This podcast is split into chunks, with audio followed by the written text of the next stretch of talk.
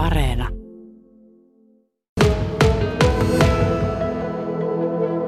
No kyllähän se haastavaa on, että kyllähän sieltä kun se lähtee sitä pohjaa myöten, että sitä todellakin lähtee sitä tavaraa irti, niin kyllä siinä on liittymät on tukossa ja vaikka kuinka yrittää kaapparilla ottaa puhtaaksi, niin ylihän se menee tällä määrällä. Että kyllä siinä haastetta on. Mikä on sun työn näkökulmasta kaikkein haastavin talvikeli?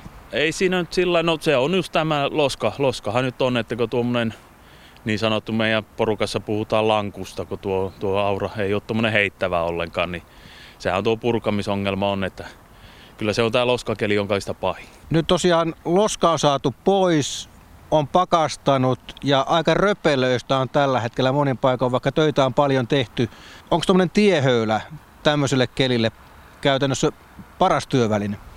No kyllä se parhaasta päästä on siinä, että tuota, niin kyllä se alusterät tekee myös hyvää jälkeen. Että, mutta tiehöylällä nyt saa isommat tiet ja siinä on sitten, saa yksin tehdä tuon työ, työn yleensä, että alusteräauto kun menee, niin se joutuu olla siellä sitten perskärpärin mukana, joka putsailee sitten enimmät liittymät puhtaaksi. Tiehöylä on aika isokokoinen kone.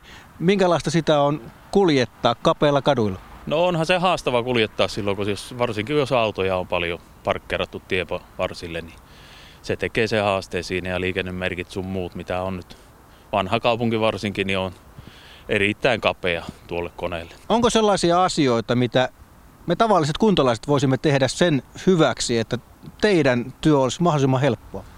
No kyllähän se autojen parkkeeraminen, se olisi se ja kaikkien muiden peräkärryjen, asuntovaunuja, venetrailerit, kaikki pitäisi olla niin jossakin muualla kuin siellä kadun varrella. Se olisi niin ens, enstöinen tärkein homma. Ja sitten varsinkin tämä väärälle puolelle pysäköinti. Eli siis väärinpäin pysäköinti, jonka meidän viisaat päättäjät antoi sen nyt tehdä tänne. Että tuota, niin se tekee sen haasteen, että ne kuljettaja on jättää auton metrin päähän penkasta ja se on kuin keskellä tietä sitten. Siellä liikenteessä, jos sattuu samaan aikaan risteysalueella, missä tiehöylän kanssa kuljettaja on liikkeellä, niin mitä meidän muiden tiellä liikkujen tulisi huomioida siinä tilanteessa? No kyllähän se on, meidän risteykset on sen verran leveitä yleensä, että niissä nyt aina, aina tulee, että joutuu ottaa parin kertaa taaksepäin. Että kunhan nyt seuraisi vaan, että sen verran, että kyllä sillä yleensä kuljettaja yleensä näkee autoilijan takana. Että tuota, niin kyllä siinä vaiheessa kun vilikku on tie laitaan päin, niin ei muuta kuin ohi reilusti vaan ja antaa mennä. Mutta onko tärkeää nimenomaan se, että kun kohtaa vaikkapa tuollaisen tiehöylän, niin siinä tilanteessa niin vähän nopeutta pois ja semmoista erityistä varovaisuutta, niin sillä pääsee jo pitkälle. No joo, ilman muuta kyllähän siinä hiljentä täytyisi aina, että tuota, niin tuossa kumminkin niin toi teräkärki kulkee keskiviivan vastaantulijan puolella yleensä aina. Että tuota, niin siinä on kapiampi vastaantulijan kaista, että kyllä jos syytä aina olisi hiljentää. Kadut ovat monesti aika kapeita. Mainitsit jo Kokkolan vanhan kaupungin. Onko se auraajan tai tiehöylän kuljettajan näkökulmasta se kaikkein haastavin alue? No se on Kokkolassa kyllä haastavin alue, että siinä tuota, niin on just, että se on toisella puolella autoja parkkeerattuna lähes yötä päivää. Että siellä lumitilat rupeaa loppumaan ja kadut on kapiat ja pyörätiet on, tai jalkakäytävät, ei siellä pyöräteitä ole edes, että ne on jalkakäytäviä kaikkia. Niitähän nyt ei, minun mielestä, niitä ei kannattaisi edes aukkoa. Se on aivan turhaa työtä siellä, koska siellä pystyy kävelemään kyllä tiealueellakin.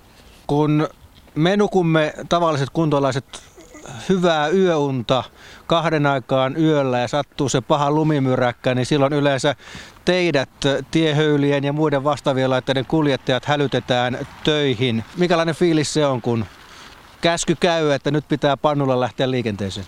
No kyllähän sehän on ammattivalintakysymys, että tähän on tultu ja tässä ollaan. Ja tuota, niin, mieluummin siellä ydinkeskustassa nimenomaan yöllä tekee töitä on se paljon rauhallisempaa. Ja koska mekin joudutaan ajamaan vastenliikennettä useamman tien siellä, että kun yksisuuntaisia katuja on, niin kyllä se mukavampi yöllä on tehdä.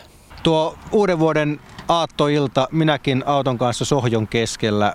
Vähän harmittelin sitä, että kun vähän oli tilanne, että pääseekö autolla kunnolla liikenteeseen paikkapaikoin, mutta tuossa Kari Pihläämäki tiemestari sanoi, että se on myös tämmöinen turvallisuuskysymys. Tuommoisella isolla laitteella kun menee siellä liikenteessä, niin onko se juuri niin, että uuden vuoden juhlinnan keskellä tuommoisella isolla koneella ei kannata lähteä, lähteä edes turvallisuuden takia liikenteeseen? No kyllähän se niin on, että onhan se todellakin tuo, että kun se painaa sen 25 tonnia ja se ei pysäy hetkessä. Että jos sinne joku jalankulkija luistelee alle, niin kylläpä se on sillä, siinä ne vaaratilanteet tulee.